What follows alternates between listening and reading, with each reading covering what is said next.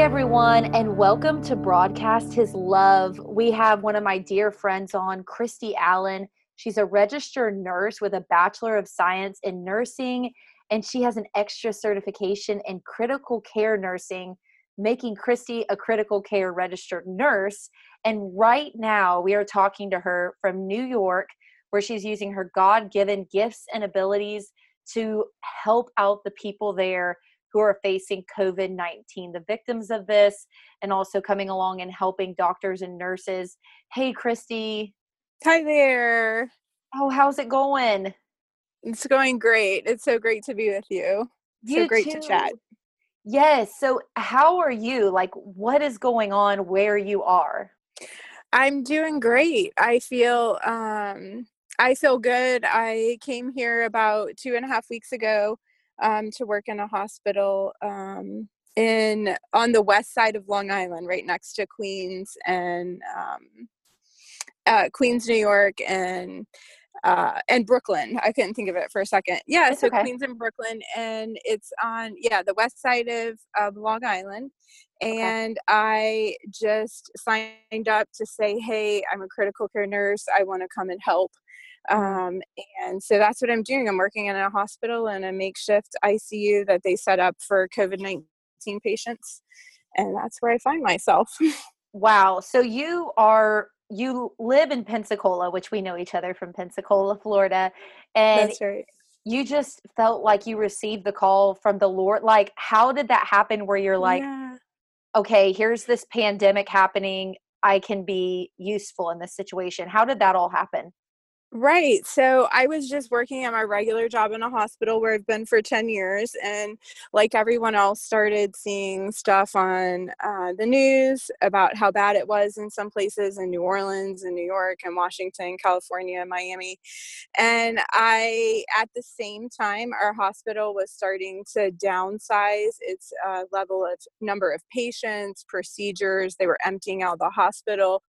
Okay just in preparation if we were going to have any sort of a surge and a lot of people were a lot of nurses and medical staff were getting sent home and i mm. just thought why am i sitting here in a place where we have excess medical personnel when there are cities that are hemorrhaging with need. Mm. Uh, so I just called a friend who had done some travel nursing for a while and asked her, Hey, do you like the company that you're working for that's sending you? Do you like your recruiter? Do you trust them? And she uh, said emphatically yes. And she put me in contact with that organization, that company and so I just called him up the next day and said, "Hey, what would it take to go help, to wow. go work?" Um, and initially, I'd asked about New Orleans just because I grew up there and I had family there. But at the time, he said, well, "I really need to send you to New York," and he wanted to send me as early as like four days from our initial conversation. Wow. Um, yeah, but that couldn't work out for me. So I, uh, because that was too soon and too fast. So I went to work the next day and started talking to my boss about it, talked to my family and friends and just people in my life that I had obligations to. Right. And just started that preparation pre- process. It was tough because I went through a period of several days where I felt like I was going to be putting people out or kind of leaving people shorthanded by going um, okay. people that maybe I had obligations to, um, or I was in their life and maybe they, um, I kind of felt like I was going to be making it hard on them uh, to leave and go. But I just kept feeling the need to do it. And so I kept walking forward. And about a week to a week and a half later, I was in my car driving to New York. And that's when oh, I got my real piece about going. Well, when I first heard about you going to New York, um, it was in small group, and the girls were like, "Hey, we're gonna pray for Christy. She's going up to New York." Christy, whatever emoji there is out there where your face just looks all distorted, that's what happened. And I was just like, "Why is she doing this? She's like healthy and strong, and she, you know, all the things that were like selfish reasons." Mm-hmm. Um, but they were like, no, she really feels like you know she has these mm-hmm. abilities and she wants to be used by god up there And absolutely. Oh my goodness, I love your heart.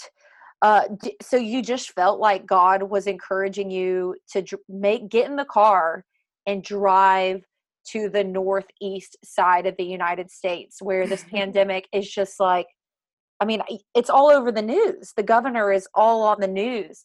Man, did you have any fears or anxieties that uh, just anything that really stuck out to you through the process? I did. I sure did. I thought about all the things like, well, what if I get it and I die, die there? Like my parents had that conversation. Like you feel like you don't know at this place and time like well who's um, who's getting it and they can't handle it and they get sick and they don't make it um, so i thought through that for a little while talked to my parents about it and then just laid it down and thought i can't live in the world of what ifs i feel like that we are made for each other and we're made to help one another and when there's a crisis or when there's a need for help i i felt like as a medical community in the united states we should all be dropping what we were doing if we were in excess like excess people excess supplies excess whatever and sharing it and going and being in the middle of it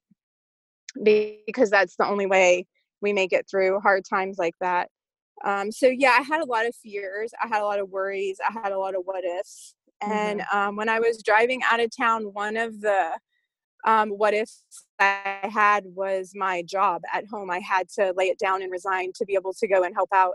Really? And I was just, this is craziness. But um, after a week and a half of walking in this direction and getting the car, I was on my way out of town, and HR called and said, Hey, we've thought about it and on a case by case basis we're gonna um, allow you to keep your job here um, wow. um, it'll a, a, a, type of your job will be here when you right. get back um, and it was just like the lord whispered the holy spirit whispered in my heart um, sometimes you won't know my protection and my provision until you literally start walking in obedience in the direction i've told you to go and it was uh, that was huge for me because it sometimes before we take a step out and do something um, that we're scared to do or we feel um, impression to do we we oftentimes want it all to work out in our head first. Yes. Um, but it was like god saying you know after you're obedient as you're walking out obedience then i'll provide. Uh, so then i just felt totally energized. I felt more alive than ever Wow. Um, in First Corinthians 7, um, 17, a verse like really stuck out in my heart. And it uh, says something to the effect of, uh, nevertheless, each person should live as a believer in whatever situation the Lord has assigned you, uh, just as God has called you. And when I read that, I was like, "Ooh, I, if this is where He wants me, I need to live it out to the most, yes. to the best that I can." What verse is that again? It's in First Corinthians 7 17. That's and good. it's when Paul was talking to people just about real life situations, marriage, single, widowness. And um, down towards the end of it, he just says, Nevertheless, the point of it all is you should live as a believer, loving God in whatever situation you find yourself. And I was like, All right.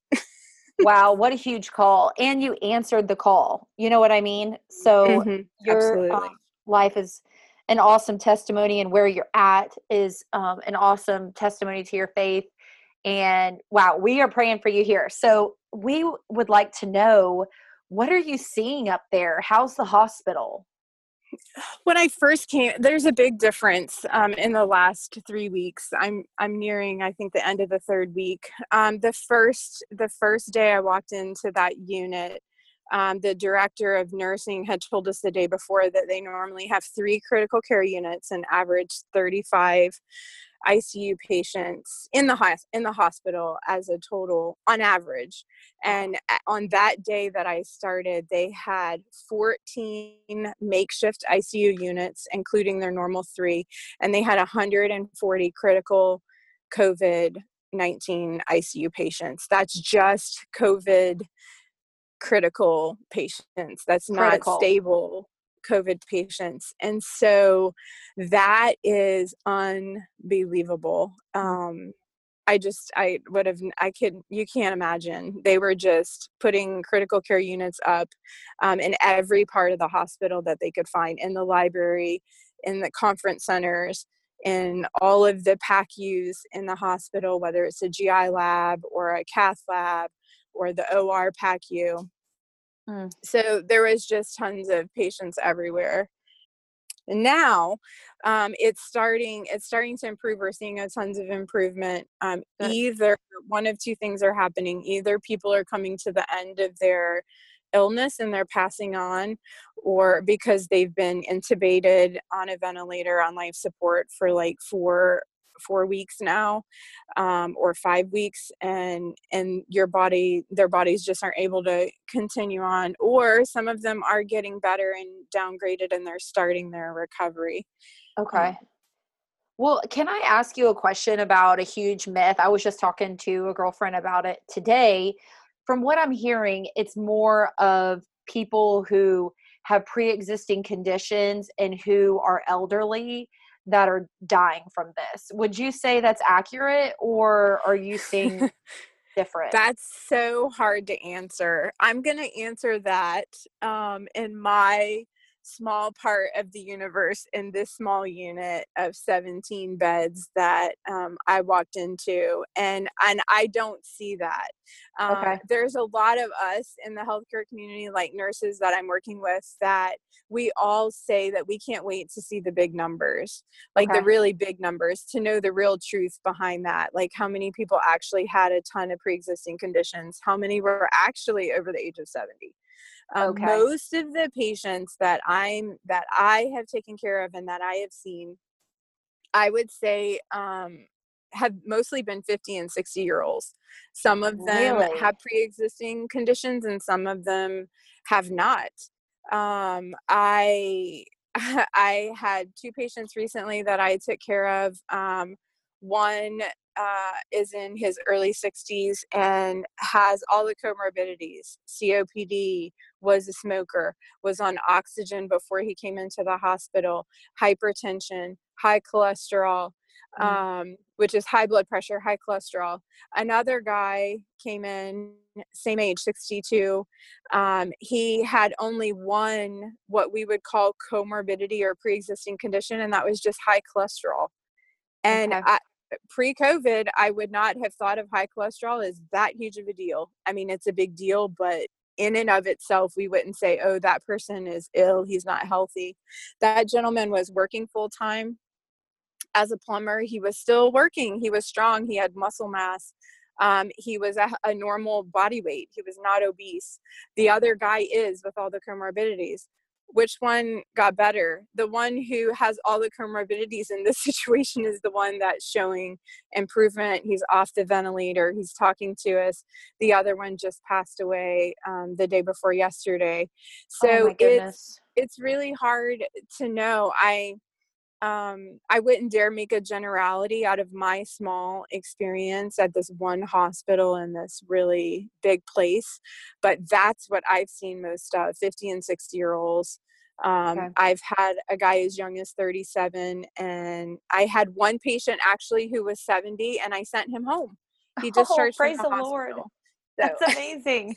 yes, praise the Lord. like throughout this whole thing, I'm really concerned about my grandparents because I just don't. I have one who's in a nursing home, and then two who are just like stir crazy. They're ready to get out of the house. So, hearing something like a 70 year old recovered from it, that's so encouraging. I even have a question about people who are pregnant. I mean, I'm a I'm May 17th is my due date, you know, so that's mm-hmm. coming up. What Absolutely. about have you seen any pregnant people? I haven't. Um, our hospital, the hospital that I'm working in, um, the labor and delivery area got turned into a COVID unit, a COVID ICU unit, and they moved all the mom and baby uh, labor and delivery to an outside of the hospital surgical unit, like okay. a outpatient surgical center. So they turned that into their labor and delivery. So I haven't really um, met or worked with anybody who is pregnant and had it. I've heard stories, but I don't. I don't have any firsthand okay. knowledge of that. we can't ignore the fact that when someone does have health conditions or they have a poor immune system and things like that they're going to be more susceptible um, and it's going to be more difficult oftentimes for them to recover from anything they get whether it would be this virus or another virus or pneumonia or uh, a urinary tract infection so there is something to the fact that there are certain parts of our population that are vulnerable. I just haven't uh, firsthand seen that consistent. Like every one of my patients is does not fall into that category at all. I don't know if anybody else tells you this, but when you hear stuff like that where, you know, basically how I'm receiving it is this could impact anyone differently. And so yes. it's kind of an unknown. Um, mm. Um, that's a little scary. I mean, it what, is. How is that? How is it received up there in New York? It is. It's the same. I even hear doctors telling me that are working, that are treating our patients. Like I, I've even I asked one in particular on a really rough day, like, what's the deal? Like, what, what's the clincher? What decides whether your immune system goes haywire and you can't handle this, and what decides um, that you can handle it and he just shrugged his shoulders he's like we have no idea we don't really understand it completely mm. um, i i just think that um, it'll take a lot more time for people to understand and we all have to deal with that fear and uncertainty well what if i get it and i don't do well what if i get it and i do do well mm-hmm um, and just take it. I just go back to that passage live in whatever situation you find yourself. Um, don't eh, spend a lot of time dwelling on the future or the past um, with what ifs, um, because God gives us peace and comfort and whatever for today, not for our imaginations of what might happen or um, or things that have already passed necessarily. Uh, so it's kind of challenging. I love I love that you keep going back to First Corinthians 7 17. I'm gonna read it um, if that's okay. I pulled it up. Um, nevertheless, yeah. each person should live as a believer in whatever situation the Lord has assigned to them, just as God has called them. This is the rule I lay down in all the churches. I just I love that, and it uh, above it, like talking about what the passage is about, it says concerning change of status. Mm-hmm. And I, I mean, we're going through a huge change right now. Um, mm-hmm. So, yeah. And two, I've been following your Facebook post and staying in touch and praying for you up there. And I'm wondering, how are the nurses and doctors doing around you? Um, I think we're, when I first got there, they were um I, the relief was unbelievable they they were so welcoming and they kept smiling and saying, We're so glad you're here. We're so glad you're here. Every traveler that walked into that building um, for a native person, a native worker at that hospital or in that community, they were just like, We're so glad you're here. We needed this help. We needed oh, so wow. much help. Um, because they had been running around for weeks. Um, working in a very uncomfortable situations many of them were not even trained for the situations they were working in. They were brought in from surgical centers in the community and they were tossed in the hospital because they were told the hospitals needed help. And so they're even running around trying to help, not necessarily a critical care nurse. So when we started getting here um, three and four weeks ago, uh, they were just relieved. They were like, You let us know how we can help you. Um, the other thing I've seen is like pure exhaustion. They're just okay. tired so we have kind of tried to take the lead and and they've turned into just helping and I love seeing them just sit down and not do anything Good. because they've been through so much. Um, doctors the same, they're weary of it all. Like they still keep trying and they still keep treating and they still keep talking to other physicians and they still keep trying to make treatment plans. But at the same time, I see them tired of seeing 500 patients with the same thing and not having necessarily uh, great success stories. And I say that from a critical care perspective, not uh, maybe a stable COVID unit. There are plenty of people in the hospital who are getting better. Right. I think last week we celebrated our 750th COVID discharge. And I think amazing. now we're in the 800s. Yeah. Wow. That's amazing, Christy. Oh, that's so great. I'm so glad that you're there. Um, mm. Another thing I wanted to ask you because every time I watch the news, it's something about New York and the mayor's talking and um, all you know this and that. New York, New York, New York. Um, what is something that you're seeing that not necessarily the news isn't covering? Ba- basically, something different than what you're seeing and what we're seeing back at home. Yeah, I think the biggest thing when I first got here was I, I felt like I, I don't watch it a ton of the news or listen to a ton of it, and I'm kind of grateful in times like this. But what yeah. I did kind of keep hearing, I thought, was that there were plenty of supplies and plenty of this and plenty of that. And okay. we've gotten the situation taken care of. And then when I got there, I was like, absolutely was not the case. Maybe they have plenty of ventilators, but treatment um, direction kind of shifted a little bit and we didn't. I mean, we they still needed ventilators for patients, but we really needed some of these other supplies that are needed to take care of critical patients well.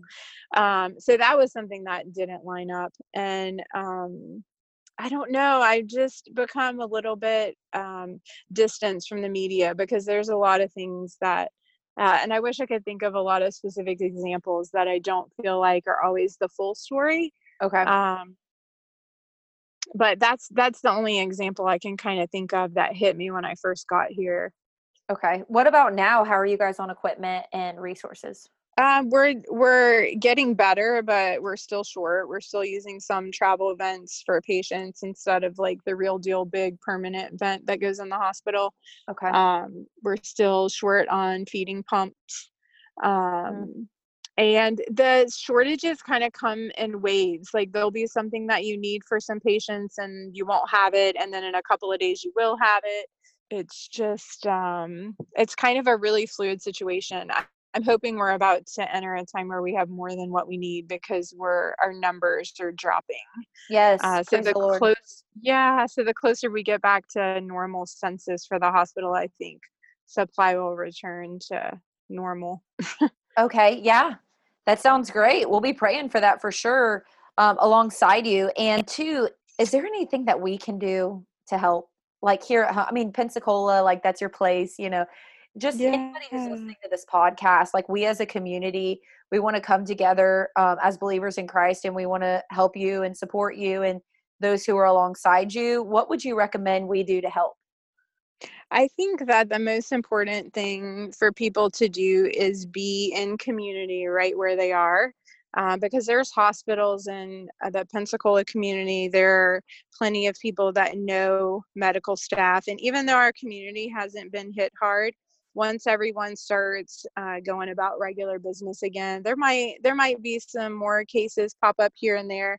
And I just think that for me, being in community here, um, it has softened the blow of the tough stuff, the hard things that we deal with, and um, and that can translate into any um, tough situations that people find themselves in there in Pensacola. And I just think that um, enjoying the blessing of community is going to be contingent on people being willing to place themselves in community and be transparent um, and then in those um, moments and times and places, that's when people can really receive encouragement and healing and comfort.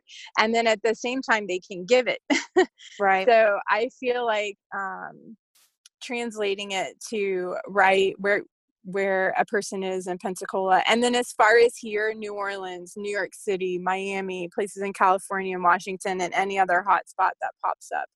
Um, okay. I the only thing I can think of is just praying, praying for the doctors that are treating those people, praying for the nurses, praying for the families, right. and the patients themselves. They um, get very afraid being in a place. They're confused. They don't always realize where they are, and um, and then they don't have their loved ones with them. So mm. that's mm. really tragic. oh, it's so hard. Have you dealt with any of that in New York? I, I've yes Absolutely. A, a 37 year old that I took care of, he was scared to death. And we just had to keep getting really close to his face and just talking to him and talking him through every step. Um, it's hard to not, oh. it's hard to not have your family with you.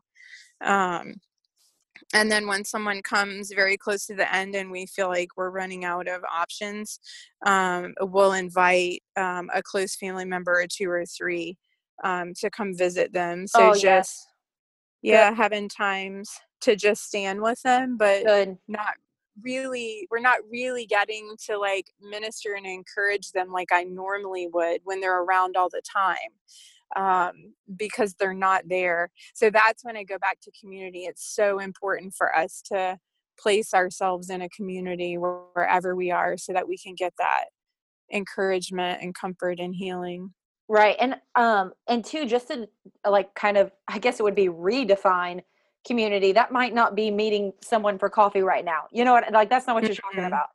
To kind no. of define for everyone listening what you mean by community. I just, I'm, well, for me right now, community is these nurses and physicians and these, well, they were strangers before I moved into the house. Um, just talking to them, relating with them, being open and transparent, yeah. um, listening, hearing their stories. And that's, that's kind yeah. of my community here right now.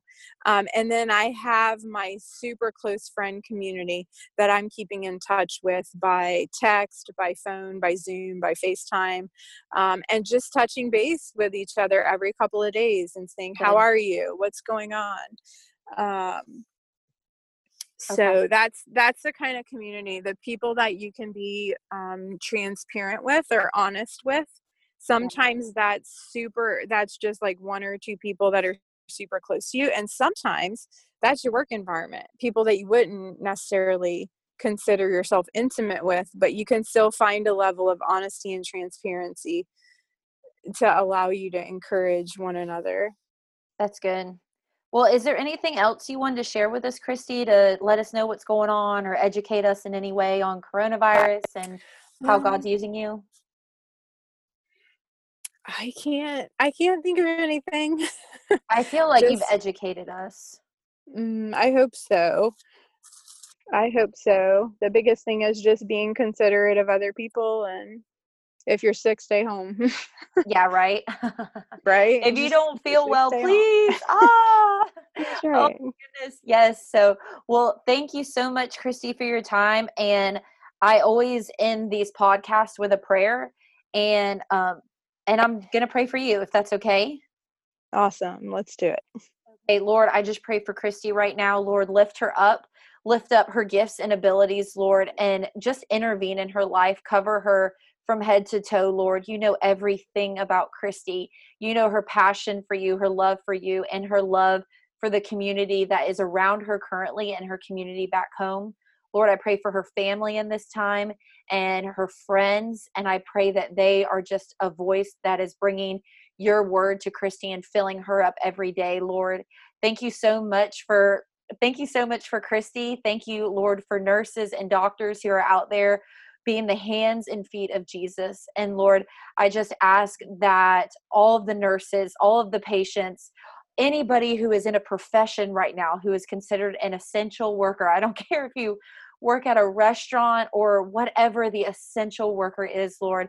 I just pray that everyone in our positions, whether we're working from home or out in our communities, that we decrease and Lord, you increase in our lives. In Jesus' name I pray. Amen. Amen. Thank you so much. You're welcome. Christy, I love you. All right. I love you too. It's so awesome to hear your voice and get to talk to you for a little bit. Thank you so much. And thank you for your time and thank you for doing what you're doing up there. You're I like looking at your what your um qualifications are a registered nurse with a bachelor of science in nursing and you have an extra certification in critical care nursing. Like you God has equipped you for this. So thank you so much for stepping out in faith and and going up to New York. We love you so much, Christy. All right. Thank you. Love you guys as well. Have a great day. You too. Thanks. Bye. All right. Bye. Thank you guys so much for listening. As we always say, if you would like to, please leave us a review, share this with your friends. It just supports the podcast in ways that you can't imagine. It gets the name out there to reach other people, to broadcast his love. And I just wanted to leave you with this message after hearing Christy's encouraging message of hope and of action. It's uh, a prayer and a call to action by a pastor out of Nashville at Ethos Church. He encouraged his um, congregation to pray this What heart shaping habits can we, or can I, if you're praying this, what heart shaping habits can I step into to grow in godliness? If you have time on your hands right now, think about this prayer. It's from the pastor at Ethos Church in Nashville, Tennessee. He said, Pray this What heart shaping habits can I step into to grow in godliness? And he referred that back to 1 Timothy 6, where it says, But godliness with contentment is great gain. For we brought nothing into the world, and we cannot take anything out of the world. But if we have food and clothing with these, we will be content. I pray that you have a great day. I pray for contentment and godliness in your life. And I pray that you think about the statement that he said, What heart shaping habits can I step into to grow in godliness? And you rock. Don't forget it. I hope you all have a great day. Thanks for listening.